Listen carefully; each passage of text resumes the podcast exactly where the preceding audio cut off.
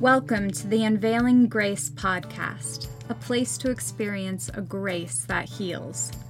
Allow this grace to take your life and your relationships to another level as it frees you from the weight of performance based religion. Enjoy another episode as Joel Groat and Lynn Wilder share encouraging stories and candid dialogue that can help you experience a grace that heals. Welcome to another episode of the Unveiling Grace podcast. Thanks for joining us. I'm Joel Groat. And I'm Lynn Wilder. And we have Melanie with us again, part two. Melanie, say your last name. Masiki. Melanie Masiki. So, I love it. So find part two with Melanie Masiki. yes. She brought up something. I'm not even sure if it came up in your interview, did it? Yeah, I A guess little it bit, yeah. did. Mhm. But something that we want to explore a little further. As I talk to folks leaving Mormonism, I'm running into a lot of folks with a background in sexual abuse. And I know people have heard me say this before. I've been praying for some time, right? That God would bring folks who are on the other side of that healing, who can help a lot of the folks that I talk to come to a place of, of healing. So you've been through Yes. some um, kind of healing process, right? And Yes. so I want you to talk about that. Yes. So, um, for me, going through the healing process that I'll get into a little bit was pivotal to my relationship with God. It was almost one and the same. Mm. Like, it So was, once you came to believe there might be a God, yes, he literally walked me through that process because it has to be healed. He is, he's, he knows it's there yeah. Right. and he is the healer. and for those who missed part one of her story, Melanie was LDS, and when she left, walked away from everything. Yes. God included for quite a few years. I don't remember Yeah, exactly. over about- 20 years. Over 20 years. Yes. So when you talk about coming back to God, it was a journey back. Yeah, I had a. I always say I had a train full of baggage behind me that I brought with me. So the sexual abuse that occurred happened within the Mormon faith, or with It actually happened to Mormonism. Prior, so if you go back and listen to the other episodes, you'll hear me talk about how I came to the church when I was about thirteen. Right. So the sexual The Mormon church. the Mormon Mhm. church, yes, when I was about 13. So the sexual abuse actually happened when I was six. But when the sexual abuse happens within the family and then the family becomes within the church and then those people within the family have high positions in the church, it's hard to understand why people have specific callings when they have a specific nature that is abusive.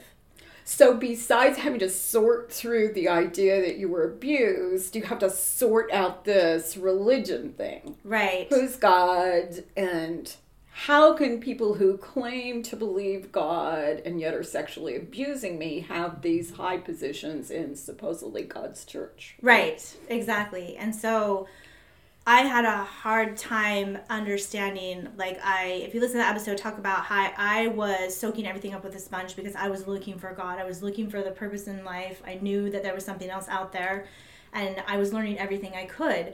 And so when you hear that these callings, God is calling these people, now I'm questioning God because I'm questioning this God. Why would he call that person when that person has sexually abused me that person is physically abusive at ho- in our home no one knows any of this stuff is going on you know because it's the double life everything has to look good from the outside what happens in the home stays in the home we don't talk Right. about it um, so I, c- I couldn't put those two pieces together because what's the answer to that Right. and there's nowhere to go with that information And And so this is not unusual. I was going to say, with good reason, this is not. There's a woman by the name of Deb Diener that put together hundreds and hundreds and hundreds of incidences of this within the Mormon religion, where mm-hmm. folks were priesthood holders, had callings in the church, and yet were abusing. Often the abuse was known by other priesthood holders. They were not um, ever reported and even people sometimes knew abuse was going on so i would refer you we'll link to that um, that's a good idea. mormon leaks at one time came out with that document so it's not unusual Mm. go ahead And I was just going to say, and with good reason, you couldn't put that together. That's not meant to be put together. So if other Right. people are going, well, I can't put it together either, that's actually a good thing. Because there's no, that is supposed to be a clash. So, right.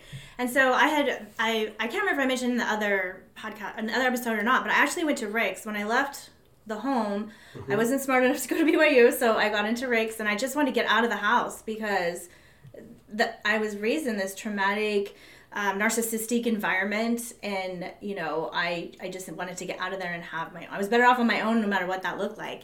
And so there was resources offered at the school where you could go get therapy. It was included in your tuition. So i was like i'm gonna go talk to this therapist. And i was like so excited. I was gonna finally have a safe person to go let this out that you know it would be i could talk to this person. And so i go in there to my appointment. I swear the appointment was like five and a half minutes. Like it, i literally told her a little bit like this is what happened and i don't even think i told her about the sexual trauma because i had really gotten in the habit of only sharing bits of my story with people that i felt could handle it or mm-hmm. wouldn't rat me out. how old were you at this time? At this time i'm i graduated at 17 so i'm 17 and so i only told her about the physical abuse part. I don't believe i told her about the sexual part because you know you can't go all the way until you know how people are going to react. Exactly. Mm-hmm. and uh, she told me i needed to get over it. It was in the past and i needed to get over it. And i was like is Oh this therapy? heart. like i This thought is- i kind of expected i was going to get some tools or some advice or something. So again i was like the problem is me. I have this is me and i just mm. need to figure it out in, on my own. Which would be mormon teaching right? Mm-hmm. Yeah because i don't know where else you're going to figure it out like Well, and that's all that's about you. At, that's at the heart of the Mormon system, is what Mm-hmm. Lynn's getting at. This idea that it's always back on you. Mm. There can't be anything wrong with the system. There can't be anything wrong with anybody else within the system, Right. especially if they're in leadership. So it's got to be you. Right. And then ironically, and this was just at the time, so I'm in a library. So I'm like, maybe I can find some books that will help me through this. There are no books on abuse at that time, or sexual trauma, or sexual disease, or anything to do with any of that stuff in the college library at the time. And I was, that was really eye opening to me because the internet wasn't really a thing then, really. Like, you didn't have access to it. And I was like, well, what are people doing if this stuff is happening? Like, where do we go? Like, I had nowhere to go. I couldn't tell my roommates because they they had perfect lives and they were marrying missionaries, and they none of them had even alluded to even have anything remotely like this happen to me, happen to mm-hmm. them. So I couldn't, I couldn't relate to anyone around me either, and so that was super hard. So then I turned to reading other books, like every self help book I could get my hands on. I was reading it because I'm trying to figure out what is wrong with me. and how to fix it Right. Why do I react to things different than a normal person? Why do things affect me different than a normal person? Um, why do these things keep happening to me? How do these men keep finding me? like Yeah. I, I feel there's something rotten in abuse. me, or you know, there's something um, something's broken in me. And I did all the write uh, write your abuser a letter. I wrote a horrible letter to my mom. I'm still mortified about about just getting out. You know, why didn't you leave? Why didn't you? You know, I still feel bad about sending that letter. And I was just trying to go through the process of this is supposed to make me feel better. You're supposed to send the letter and it, it makes you feel better. And now, like, I have to repent of that because I probably hurt her, and we've had conversations about that. But it was just me trying to fix the problem Right. on my own. yeah So when I came to um, Christ, when I found Christ, and that's in the other episode, I knew there was this brokenness inside me. And every time, everything about Jesus was He's the Redeemer, He's the healer, He heals the, the broken places. And I would sit there in church every Sunday waiting for the magic wand. Waiting, like you just sit there waiting for, and I'm Yeah, like, where is ahead. it? A year, I don't feel any different. I'm still I still cry during commercials or any like I was so broken I cried over everything. Hmm, and I, it's the sorrow leaking out literally. And so probably about a year and a half was the first time that this program that I went through um, came up and it was offered at the church. It's called Mending the Soul. And we can put the links for that too because they hold them all over the place. at which Okay. church now So this was at a Bible-based Christian Yeah. church. Right. Yes, which is Because at this I point, you've walked away from Yes. Mormonism. Yes, I walked away from Mormonism. I have found the real Christ, and I am learning about the Bible and Him and hi Jesus' works on the earth and everything different than I'd been taught my entire life. So, I, you know, that first year and a half is really spent on understanding the theology and unwinding everything that wasn't, that mm-hmm. isn't, Right. and re- learning about who this Jesus is, like the actual Jesus. and so that's a lot. And so the first time this class was offered, my church was actually in the process of building a building. And I applied to be part of the class, but it was literally like right when we were moving from the school into the new building. And I think my stuff got lost. But I know it was God's timing because I was not ready at that time to do the work mm. needed because when when you are when God is doing work, we don't just sit there. Like you have a part to do and he's going to do the part only he can do. But we it's an involved relationship and it's it there is work to be done on the inside, not work based, but you there's things that you have to step out and be open and and go through and look at mm-hmm. it's not a magic wand and I, I so thought there was just like a you know god can snap his fingers and i'll be fixed Right. no, the, God of your is, the God of your was, and the God of your is to come. The Right. God who needs to sometimes go with you into your was mm. to heal only what he can heal, right? right right But it can't be ignored and then tried to move on. no Right. no And it's the whole we work out our salvation with fear and trembling. Mm. We partner with God, trusting Him. Mm. And I think that's what you're getting at. There was something you had a part in working out this sanctification process. yes And yeah, it's it's not a list we create. It's something the Holy Spirit works out Right. by living in us, which only Right. happens right when you come to faith in the true Christ. yes yeah there's no way. This isn't this program isn't a magic program. It's not a it's not a magic book. Like you have to go in there ready and open and god will have prepared you for what you're about to walk through because he mm-hmm. knows. None of what happened to me was a surprise to him. Right.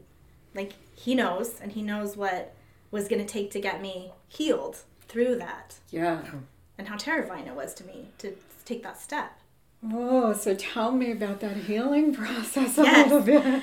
So um once i got through once i got didn't get i didn't get a call back the first time in my mind because you have to tell a little bit of your story when you apply i was like they like looked at my story and was like we can't help you you know i automatically thought i'm too dirty like my I, my trauma is too much Oh gosh. like because satan messes with you Yep. And so the second time, I remember the slide coming up in the church, and I was like, I already played once and I didn't get it. And I was like, well, I'll just go check out their video and see. Like, let me just see what it is, because, you know, they have, like, this is what our program's about. And I went home and I watched that video, and I was like, this is me. Like, everything they're talking about is me. And mm. just that little bit opened up because.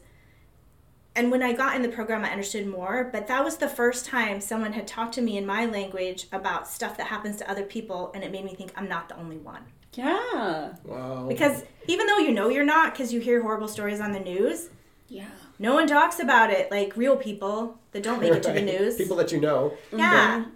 And so I was like, maybe there's something here. And it was important to me that it was Bible based because I had tried to do the self help thing and I got nowhere.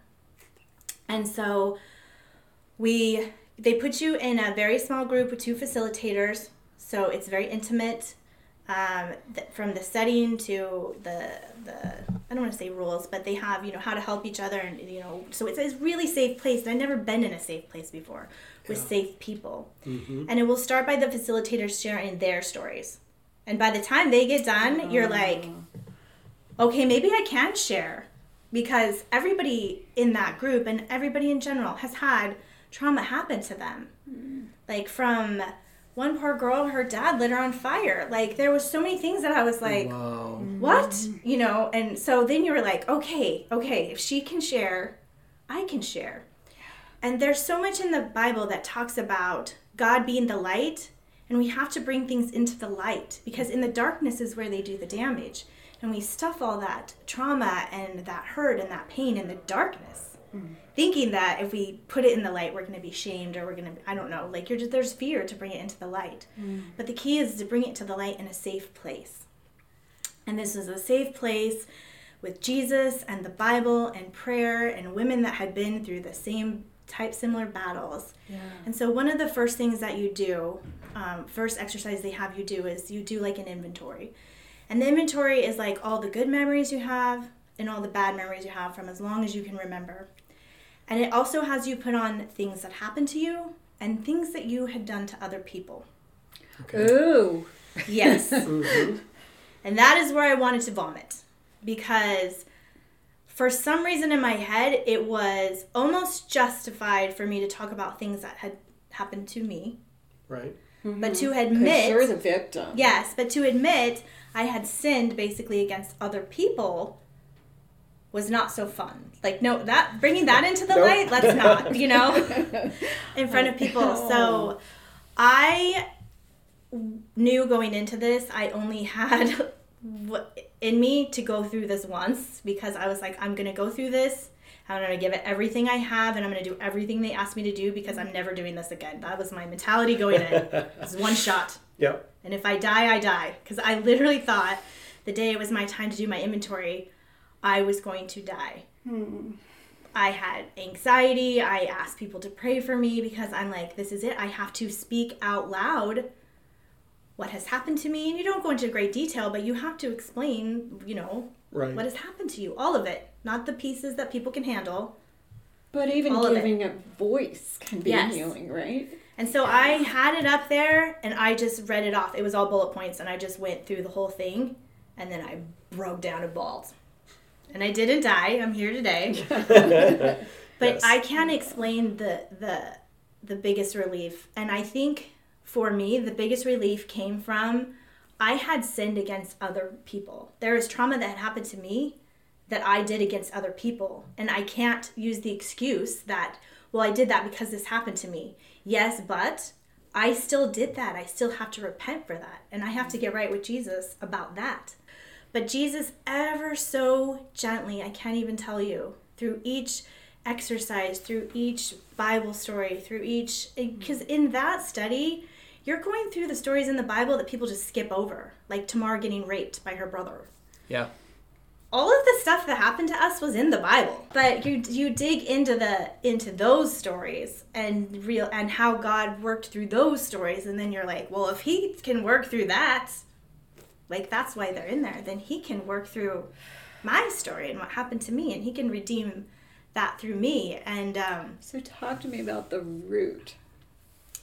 The root was actually crazy. So it was the the thing that I didn't even think was a big deal, and I mentioned it in my other pod in the other mm-hmm. episode that I did, and it had to do with when I was growing up. My mom had a, like a, a really hard time at one point, and we went to go live with our grand my grandmother, and so I was kind of an extra there because you know my my aunt was still at home at that time, so she was kind of like a surrogate mom. She was uh, senior. She was my surrogate mom. and uh, I used to tell myself she was my real mom because she was like awesome to me. But um, like we just had you know that weird dynamic. And then when my mom um, met my stepdad, then we got moved into there, and then they had their own children. So again, I was kind of always extra.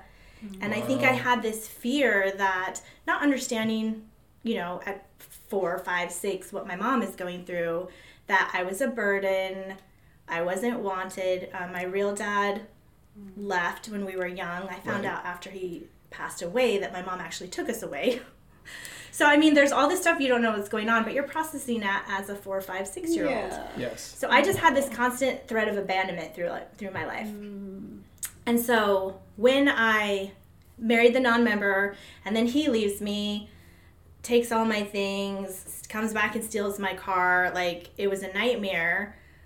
I was 19 at the time, and so I, I had skipped through all that in my inventory. There was a couple points or whatever, and one of the facilitators like, I I need you to go back to that that what happened there. And they're like, okay, so what happened? And they had me really dig into, okay, so you lost your job, you lost your husband, you lost my dog got stolen the same day, you lost your car. What, your dog? Yeah, someone stole my dog as he was like oh, packing up all our stuff. Like it was horrible. It was a purebred chow. So I was like, I have nothing. Wow. Yes. And then they're like, How old were you? And I was like, I don't know. And then I was like 19. And they're like, Okay, so we need to camp out here for a minute. And then I was like, Oh, maybe there's, you know, because that was kind of almost like a turning point for me where we had talked about this a little bit off camera where I shut my heart because I was like, and then the, you know, I went to the singles ward and the bishop told me that wanted to know what I did to make my husband leave. And I was just like, whoop. Yeah. Right. Like I closed up right there yeah. because I was like, I literally, I literally have nothing. Right. Nothing. And the only way I'm going to survive and not kill myself is. Right. Right. I can't believe what you're telling And me. implicit in Yeah. the bishop's question is once again, and it's your fault. Right. You have nothing and it's your fault. exactly. Right. Which is why you have to close off to that in order to survive and go on, right? Right. So I literally lived the rest of my life in survival mode all the time, Right. going 150 miles an hour, working my butt off, doing everything by myself, and putting on the smile and making Yeah. it work. Oh, until Jesus came. along. Yes. Okay, so then what, going back to Lynn's original question, so then what do you find as the core? Is it this abandonment? Is the abandonment? I have been Yeah. Yes. Yeah. left alone. Yeah. Right. Yeah. Like that you can't trust people. You can't trust anyone. You certainly can't trust God. Because Right. that was the first one that slammed the door on me in my head. You know, the God I knew shut the door on me at my Decided it was lowest my point fault. in my life. Mm-hmm. Right. So we're done there. And then what do you have? Like, if you don't have God, like the real God, you really have nothing. But, you know, Yeah. I didn't know him yet. I wasn't prepared to either. And what does the real, how does the real God view all of this? So that is what is crazy. And going through the study, it not only walks you through, like, God revealed to me where he was in all of this because my biggest thing was, why did you let this happen to me? Right. And I think that's Yeah. the, you know, that's the question. I'm abandoned by the humans, now I'm abandoned by God. Yeah, if right? you're, you know, as I start learning about God and He's all sovereign and all knowing and all everything, the beginning and the end and all of it, Mm-hmm. why did you let this happen to me? You could have, you could have done anything to interrupt at any point. You could have Right. done anything. Like, where were you? Mm-hmm. And they're part of this study. It's so great. There are these exercises where you literally write out, where were you? Mm-hmm. And then you spend time in prayer. And he revealed to me like how he was with me the whole time. And then I was like "Ah," bawling because I'm like, oh, you were there the whole time. I didn't even know because you know Yeah. because you just I didn't know. Weeping with you. Yes, over- yes. And he and the other thing that I think gets skimmed over in abuse that was really something that I thought and I don't know exactly where this comes from, but I thought that it just happened to me. Like it just happened. And, and this book really lays out what abuse is and the predatory nature that has to happen Yes. for these things to happen. And it makes you look at it like this wasn't an oops, Yeah. this, this wasn't is- an mm. opportunity. There's like preparation that goes into it. Mm. Yeah. There's deceit. There's lies. There's literally like Satan comes to kill, steal, and destroy, and he will use whatever he has at his disposal.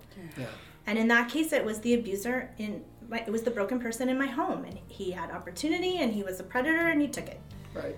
And so I had to look at it because I had already forgiven this person in my before in my mm-hmm. check it off the list. You're forgiven, and I'm okay with God mm-hmm. because I forgave you. But going through this makes you look at abuse for what it is, because you have to see what it is, and you have to understand that the predator the predatory nature. Right. Right. This is clear evil. Yes, Right, and, and then you step back and be like, "That's not okay." Yeah. Yeah. There's an intentionality. Yes, a going grooming. They use the Mhm, grooming mhm. word. And I was like, that is not okay. Yeah. I'm not okay with that. And it's not that I didn't don't forgive him, but I realized I hadn't forgiven him because I hadn't seen the depth of what had happened. Right. I was only looking Yeah. at the event, not all of the seeds that were laid to make sure that this could continue. Mm. And when your eyes are open to that, you have a real like adjustment period because you can't forgive until you understand the full nature of the sin. Mm. Like it, it was surfaced when I was like, oh, I forgive him. It's fine. We're fine. Everything's fine. You know. Yeah. That's more of an avoidance than it Yes. is actually dealing with the reality. Yes, you're Mm-hmm. not processing anything. You're just putting some ketchup on it and, you know, put some flowers on it and it looks good in the corner, you know? So, um, that was really eye opening when we went through that because then I had to look at that person completely differently. Now, I get a sense that there's more healing to come, but we're pretty much at the end of this podcast episode. So, are you willing to continue this story Sure, with us? yes. Okay. Wow. Thank you, Melanie. Um, I'm just sitting here taking it all in, just combination grieved by what's happened, but then going to look at you now. Because to look at you now, I wouldn't have any idea the depth and the level of trauma and grief you've been through. So it's an incredible testimony to the mm-hmm. restoration God can bring to a heart. So I'm very excited about this next part where I think you're going to get into more of what God has done to bring about that change. Yes. And who he is in your life now. Yes. Yes. So thank you for listening and please find part three. Grace and peace until next time. So long.